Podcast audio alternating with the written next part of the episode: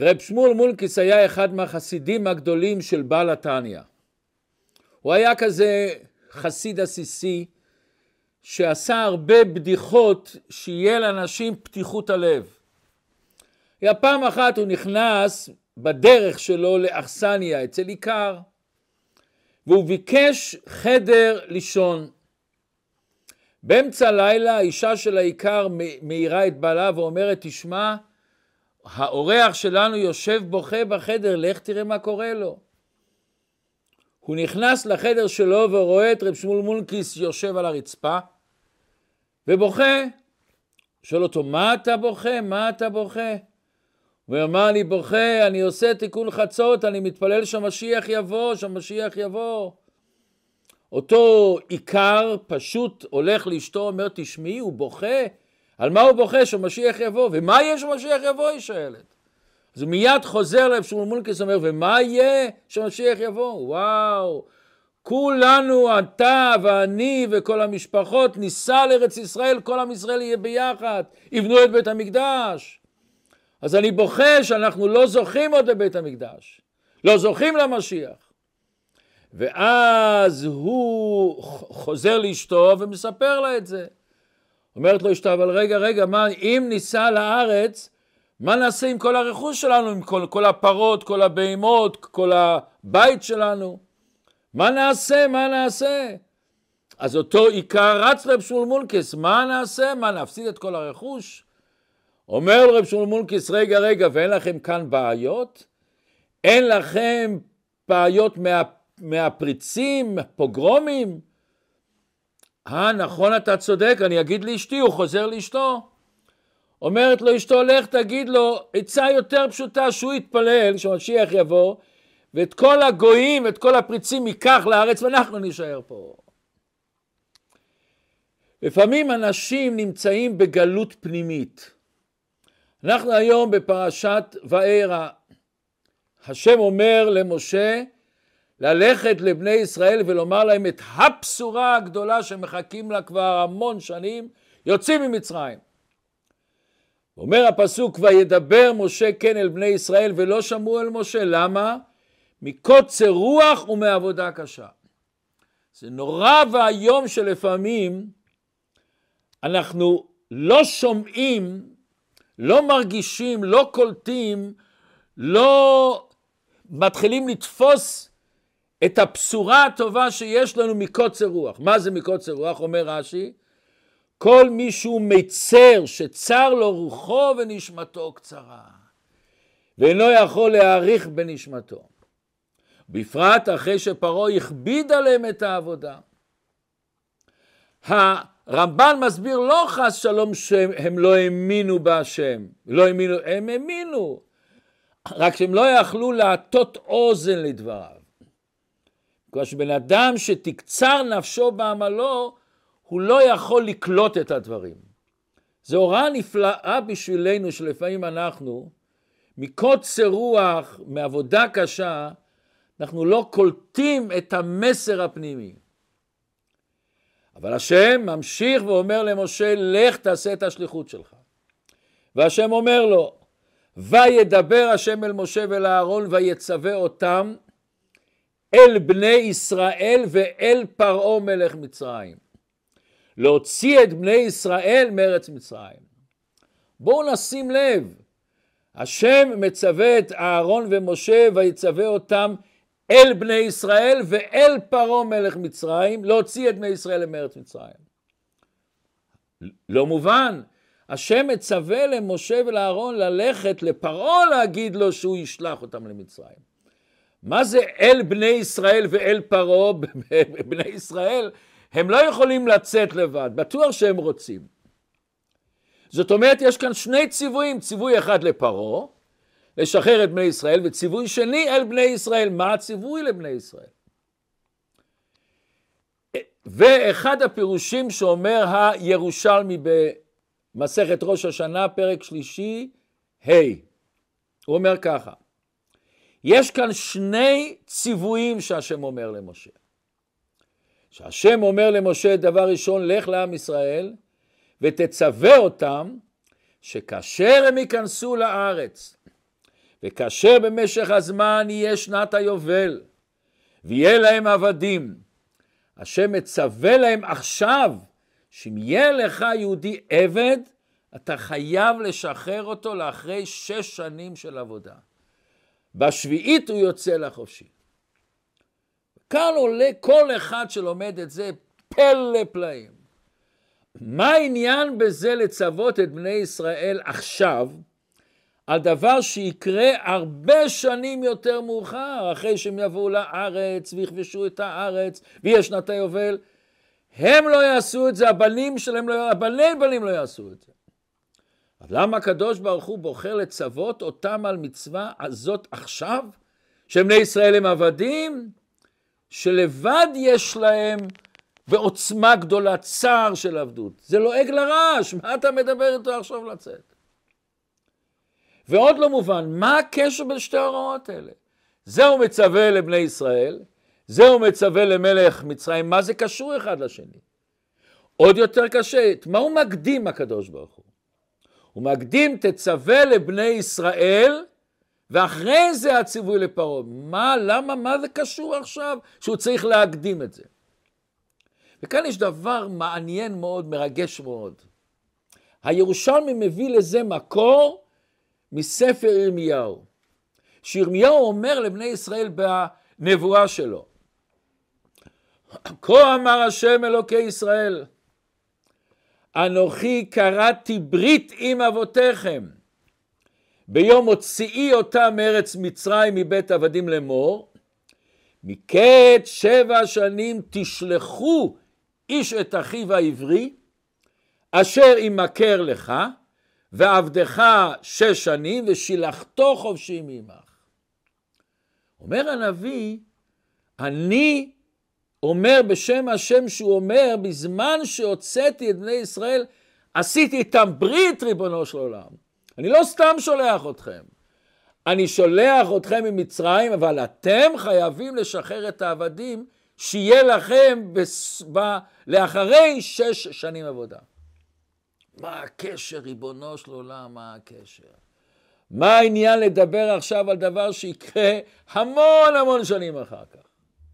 מה הבשורה הגדולה שהשם אומר להם, אם תקבלו על עצמכם לשחרר עבדים, אז אני מוציא אתכם מצרים, עושה איתכם ברית, קשר פנימי. דבר שיקרה רק אחרי הרבה שנים. מה כאן העניין פה? מה העומק שבדבר? מה המסר שבדבר? התשובה לשאלה הזאת היא מאוד מרגשת, היא מאוד חשובה ומעשית לכל אחד ואחד מאיתנו, ויכולה ממש לגרום לנו ולסובבים אותנו לחיות חיים אחרים. אז לפני שאנחנו הולכים להמשיך הלאה, אני רוצה כמו בכל שבוע, מבקשים לשתף את השיעור הזה עם שכנים שלכם וחברים שלכם, לכתוב תגובות, לעשות לייקים, כל זה גורם שהשיעורי תורה והרעיונות הנפלאים שאתם שומעים מתפרסמים הרבה יותר בעולם. אז בואו נראה עכשיו, נחזור ליציאת מצרים. אנחנו יודעים שמצרים זה דבר תמידי. אנחנו אומרים, חייב אדם לראות את עצמו בכל יום ויום כאילו הוא יצא היום ממצרים. בטוח שאין הכוונה ליציאת מצרים פיזית, אנחנו לא במצרים, אלא מצרים זה עניין של מיצרים וגבולים, הגבלות, צמצומים, ואנחנו צריכים להרגיש כל יום שאני יוצא ממצרים. איך אני יוצא ממצרים? מה אני צריך לעשות, לחשוב, להרגיש בכדי לצאת ממצרים? אומר הקדוש ברוך הוא למשה, לך תגיד לבני ישראל, פרעה יכול לשחרר אתכם ממצרים פיזית, אבל אפשר להישאר משובדים בנפש גם שאתה מחוץ למצרים. אתה יכול להיות במצרים גם שאתה בארץ הקודש. אנחנו מכירים את האמרה שאומרים את זה בשם השפת אמת ועוד. למה יש משיח בן יוסף, משיח בן דוד? משיח בן יוסף מוציא את בני ישראל מהגלות. משיח בן דוד, פרויקט הרבה יותר גדול, מוציא את הגלות מבני ישראל. מה העומק פה? מה העניין פה? אז בואו היום נראה שני ביורים. בהיסטוריה אנחנו מכירים פעמים רבות שעבדים לשעבר נהפכו לכאלה ששולטים אכזריים, רודנים עצומים. אנשים הרבה פעמים שעברו איזו התעללות, הם הופכים לעתים קרובות למתעללים בעצמם. זה מה שהם יודעים על החיים.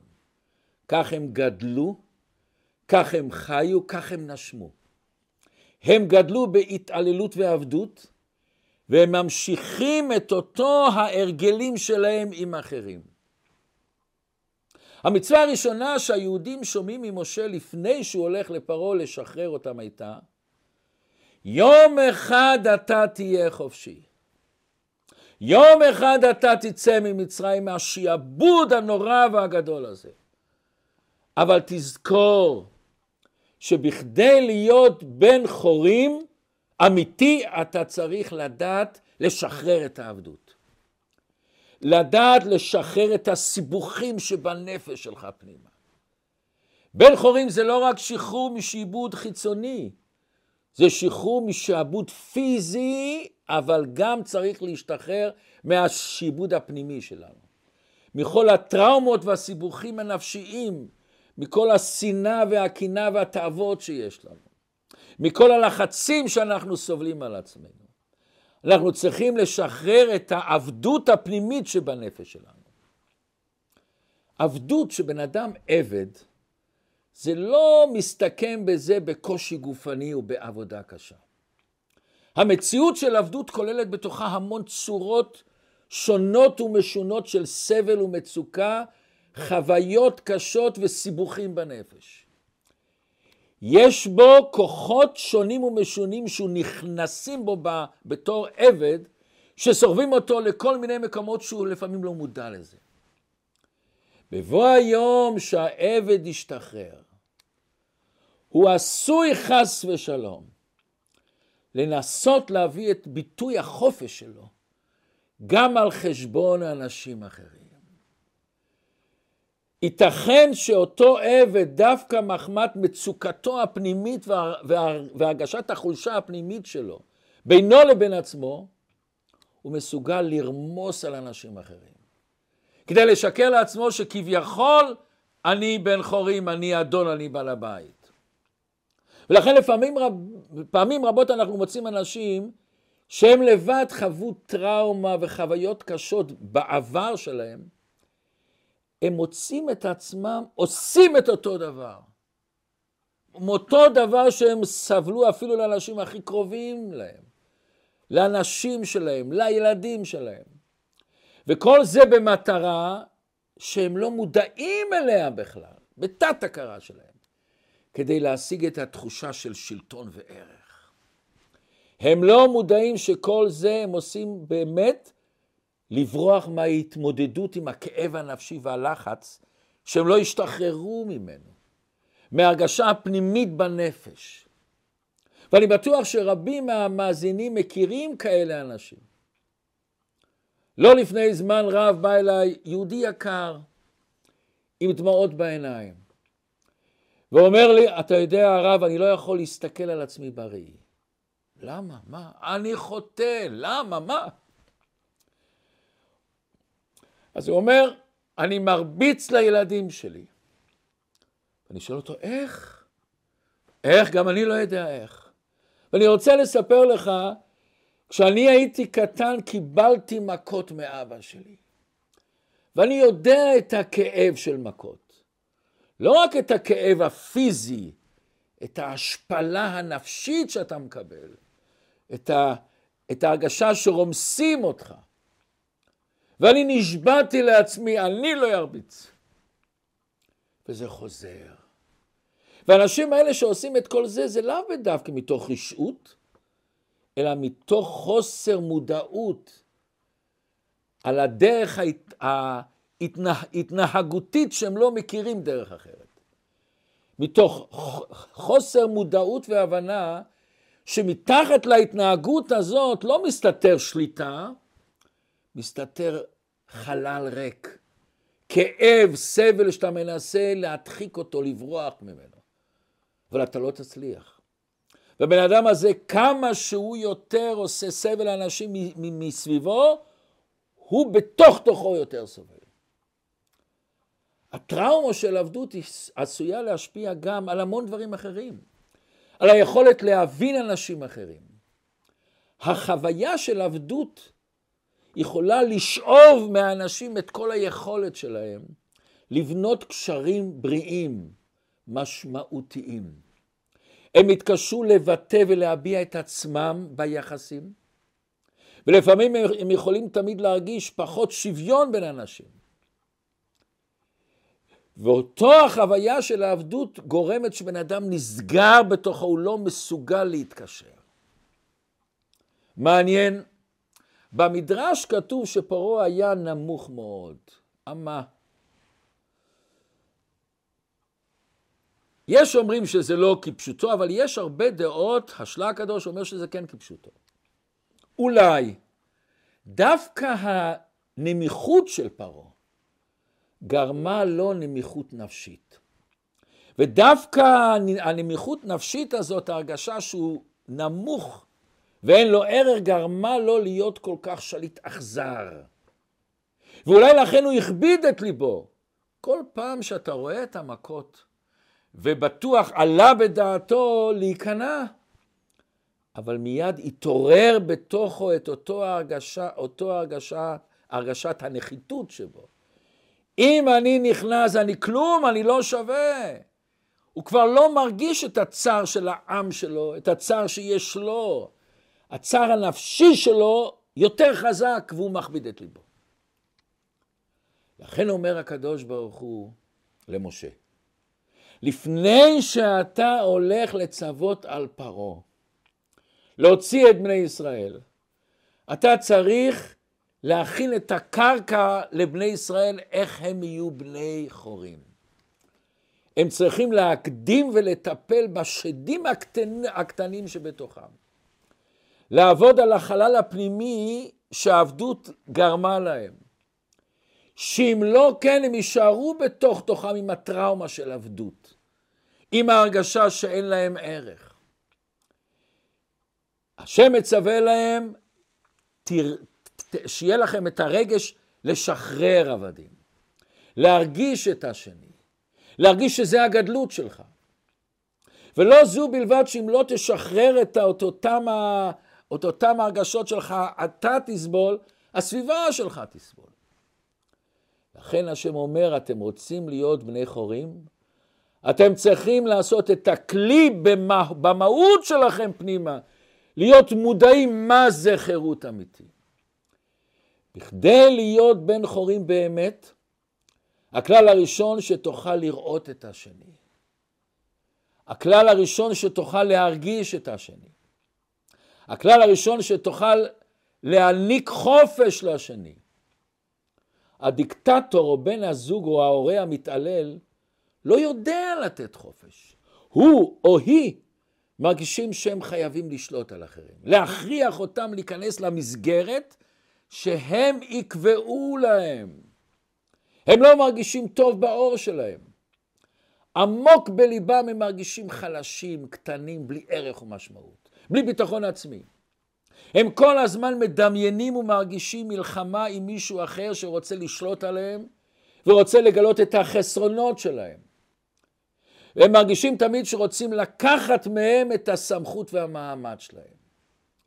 כלפי חוץ הוא מנסה להיראות עוצמתי, שלטן, ידען, המושלם. אבל באמת כל השואו הזה הוא תגובה לחולשה פנימית שיש לו. וזה סימפטום עמוק מאוד של צער וסבל נפשי. הוא מרגיש חולשה, חוסר ביטחון, והשליטה על האחרים היא רק דרך להתמודד עם החולשות עליו. רק כשאדם לומד לחבק ולתת מקום וערך לאנשים שסובבים אותו. והוא לא עושה את זה בשביל שהוא רוצה שהם יהיו כמו שהוא רוצה, אלא בשביל מי שהם. רק אז הוא יכול להתחיל לחבק את עצמו, שהוא משתחרר מהעבדות הפנימית שלו. וכאשר אנו נותנים מקום לסובבים אותנו, אנחנו משחררים את עצמנו, ולומדים לקבל את עצמנו. היה פעם, לרגל יום ההולדת של הרב י"א ניסן, אז עשו בבית הלבן, עשו כזה מסיבה גדולה לכבודו של הרב. והזמינו שם את אחד הסופרים הגדולים באמריקה, הרמן וק. והוא דיבר מה הגדלות שלי שאני רואה ברב. איזה גדלות אני רואה בו. אז הוא אומר, אני מכיר המון רבנים שיש להם המון חסידים.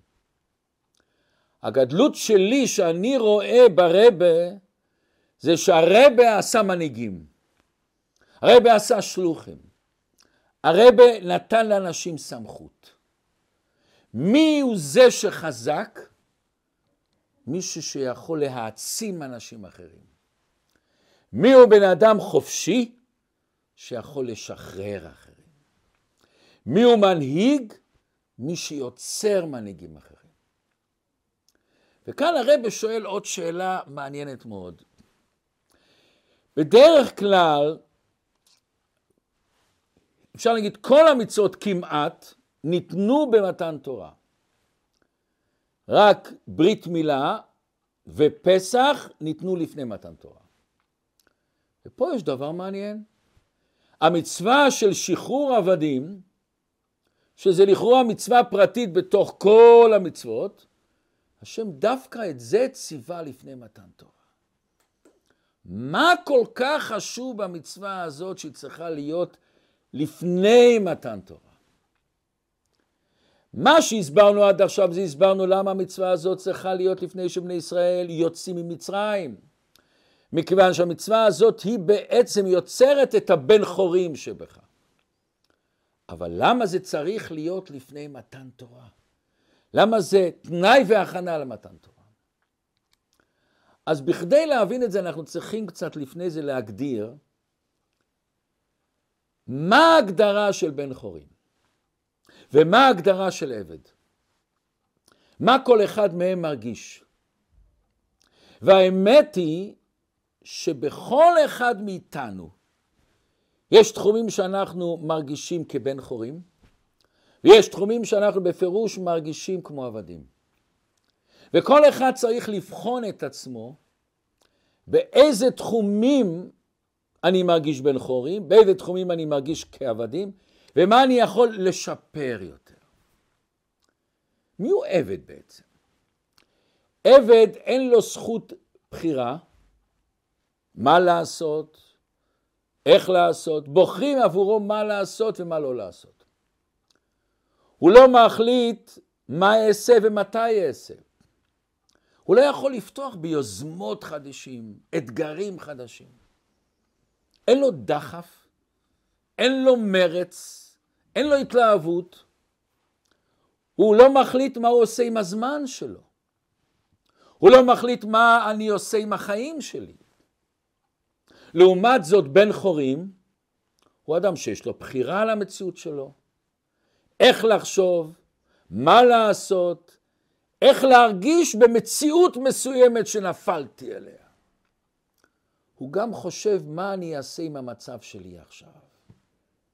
העבד חי כל הזמן בפחד. הוא מפחד מתי יקראו לו, מה הוא יהיה צריך לעשות עוד רגע או עוד שעה. האבן עזרא שואל שאלה מעניינת, למה בני ישראל שיצאו ממצרים ובאו לפני ים סוף, לא הלכו להילחם עם המצרים שרדפו אחריהם, הרי הם היו קרוב ל3 מיליון איש. 600,000 אנשים מגיל 20 ועד 60. אומר אבן עזרא, למה? כי הם פיחדו. הם עוד היה בהרגשה של עבדות. אם אתה לא מאמין בעצמך ומפחד, לא תוכל להילחם. עבד פוחד להגיד מילה שיכולה להכעיס מישהו. הוא תמיד רוצה לרצות אחרים. עבד לא מוכן להגיד משהו שלו, משהו אמיתי, משהו פנימי שנובע ממנו. הוא תמיד רוצה להתאים את עצמו. הרב סולובייצ'יק מסביר עוד נקודה מעניינת מאוד. הוא אומר, בן חורים מרגיש שהוא חי בתוך הזמן. מה זה נקרא לחיות בתוך הזמן? זה שאתה חי את הזמן. מה שקורה תופס אותך, מה שאתה עושה תופס אותך. אתה מחכה לדברים מסוימים שאתה רוצה ליצור אותם בזמן מסוים, אז אתה חי איתם. אפילו אם אתה עוד לא עשית את הדבר, אבל אתה כבר חי בתוכו. עבד הוא לא בעל הבית על הזמן. בן חורים הוא אדם שמצליח לחיות את הזמן לעומק. הוא לא רק חי את ההווה שלו, שהוא מחליט לעשות, שהוא מרגיש שזה מה שהוא צריך לעשות, שהוא מרגיש משמעות במה שהוא עושה הרגע הזה, הוא גם חי את העבר שלו. הוא חי את העבר של עם ישראל. אנחנו נושמים את העבר שלנו. את כל מה שהיה אתמול, או לפני שנה, או לפני כמה דורות. בן אדם שהוא בן חורים, אצלו המציאות שלו מתחילה מהעבר שלו. עבד אין לו עבר. מזמן שהוא נהיה עבד, הוא גמר את החיים שלו. אדם שהוא בן חורים ויש לו את חוויית הזמן, יש לו גם אחריות לעתיד שלו. הוא חי את העתיד, יש לו תוכניות לבנות בית, לגמור את הש"ס, לבנות משפחה, לעזור לאנשים. יש לו כל מיני רעיונות ותוכניות מה לעשות. ובכל רגע בהווה הוא גם חי את העתיד שלו. בן חורים לא רוצה בשום פנים שהזמן יעבור. הוא רוצה שהזמן יהיה לאט יותר, יעיט את המהלך שלו. הזמן אצלו זה אוצר. אנחנו לא רוצים שהזמן יברח לנו. כל רגע יש לו ערך. עבד רוצה שכבר ייגמר הזמן. כל יום שעובר הוא עושה איקס. עבר עוד יום, עבר עוד יום, אני מתקרב ליציאה לחירות. לא רק על הזמן, על כל פעולה שהוא עושה. הוא עושה איקס. הוא חייב את הזמן הזה בשביל לעשות את הפעולה הזאת. לכן הזמן בשבילו זה לא אוצר, זה כללה. הוא ממתין שהיום כבר ייגמר. אם אתה ממתין שמשהו ייגמר, הוא לא יקרה יותר. כי שאתה לא חי את הזמן. המתנה הכי גדולה שיש לנו זמן. יש באמריקה כזה ביטוי, זמן זה כסף. הרב אומר זמן זה חיים, זה לא כסף. זמן זה הדבר היחידי שאתה לא יכול לחסוך אותו. זמן זה הדבר היחידי שאתה לא יכול לשלוט עליו, הוא הולך כל הזמן. אם אנחנו לא רוצים שהזמן יעמוד, ואם אנחנו רוצים שהזמן ירוץ יותר מהר, שהדברים יקרו, זאת אומרת שיש משהו ששולט בך. אתה בהרגשת של עבד. העבד לא מרגיש אחראי על העתיד שלו. אין לו אחריות למה שעתיד להתרחש בעתיד. הוא חי רק לפי האדון שלו. יש אנשים שקמים בבוקר עם רשימה של מטלות, מה שהם צריכים לעשות. הוא צריך ללכת לבית כנסת, להביא את הילדים לבית ספר, לקנות בסופרמרקט את רשימת הקניות שאשתו נתנה לו, להחזיר את הילד מבית ספר, ואולי גם בליס לקנות מתנה לילד שנהיה ביום הולדת. וכל דבר שהוא עושה, הוא עושה וי. יש בזה מעלה עצומה. הוא אדם מסודר, לוקח אחריות על דברים, לא מזניח דברים. אבל באיזשהו מקום, אם אתה עושה את הדבר בגלל שזה עול, בגלל שאתה חייב, בגלל שהסביבה מחייבת אותך, זה טוב מאוד שאתה עושה. אבל תתאר לך שאני אעשה את הדבר עם חיות אחרת, עם הרגשה פנימית אחרת, עם הרגשה שאני רוצה כבר להיות אחרי זה. אני לא חי את הזמן. לפעמים אני שומע אנשים שואלים אחד את השני, מה שלומך? אז הוא אומר, אני כבר אופגידוונטר. מה זה אופגידוונטר? ביידיש, בשפה עברית שהיא לא מבטאת בדיוק את המילה הזאת, אני כבר אחרי התפילה. הוא סיים את העול, הוא סיים את התפקיד. אז יש בן אדם שרוצה כבר להיות אחרי התפילה כל הזמן. הוא רוצה להיות אחרי מה שאני צריך לעשות. זה מאוד טוב שאתה לוקח את התפילה ברצינות, שאתה לוקח את זה שאתה צריך לעשות. אבל אנחנו יכולים יותר, מה שאתה עושה זה טוב מאוד, אבל תשאף לי יותר. להתפלל עם חיות, עם החוויה שאתה נמצא בקשר עם הקדוש ברוך הוא. אתה מדבר איתו ריבונו של עולם, הוא שומע אותך ריבונו של עולם. ויש אנשים שאני מכיר ישבו והתפללו שעות, שעות.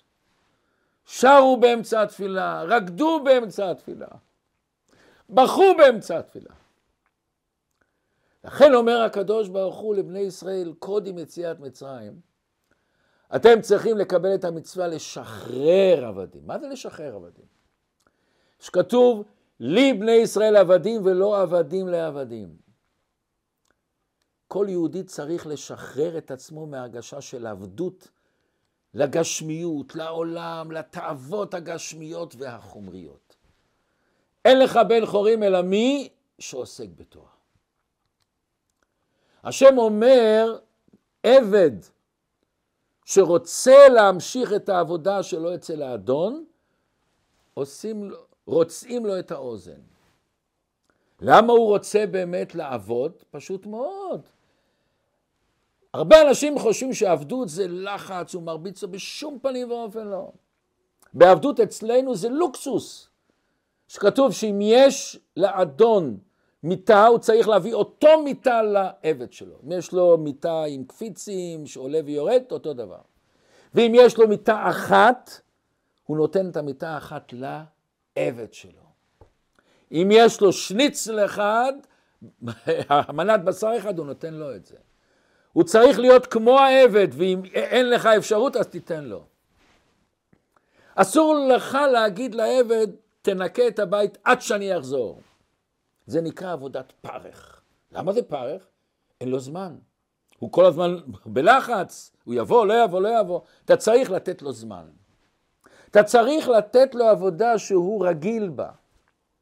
מותר לך לבקש מהעבד לאפות חלה לשבת, אבל אסור לך להגיד, אני אלמד אותך להיות אופה ונפתח מאפייה. אני אלמד אותך להיות ספה ונפתח מספרה. שכיר מותר, עבד הוא במדרגה יותר משכיר. אתה לא יכול לבזות אותו. עבודה שהוא לא עשה עד עכשיו, אם הוא לא היה לא ספה ולא עושה כביסה ולא מאפייה, אסור לך לעשות את זה.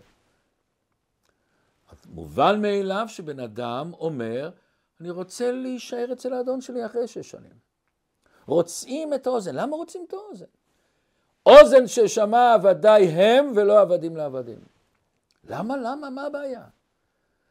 השם רוצה שיהיה לך את האישיות שלך. שאתה תהיה שולט על הזמן. שאתה תהיה שולט על המעשים שלך. שאתה תרגיש את השליחות הנפלאה שיש לך בעולם. אתה לא רק עושה מה שהאדון עושה. השם אומר, המהות שלך אתה קשור איתי. המהות שלך אתה בן של הקדוש ברוך הוא, חלק אלוקה ממעל ממש. אומר הקדוש ברוך הוא, גם שאתה רוצה להיות עבד, השם אומר, זה לא טוב. אתה צריך לזכור כל הזמן שמה אתה הרבה יותר מזה. אתה בן חורים שקשור לאין סוף לקדוש ברוך הוא. שהשם ייתן שבכולנו בקרוב ממש נזכה לגאולה האמיתית והשלמה, ושנרגיש בני חורים באמת ובפנימיות מתוך שמחה וטוב לבב.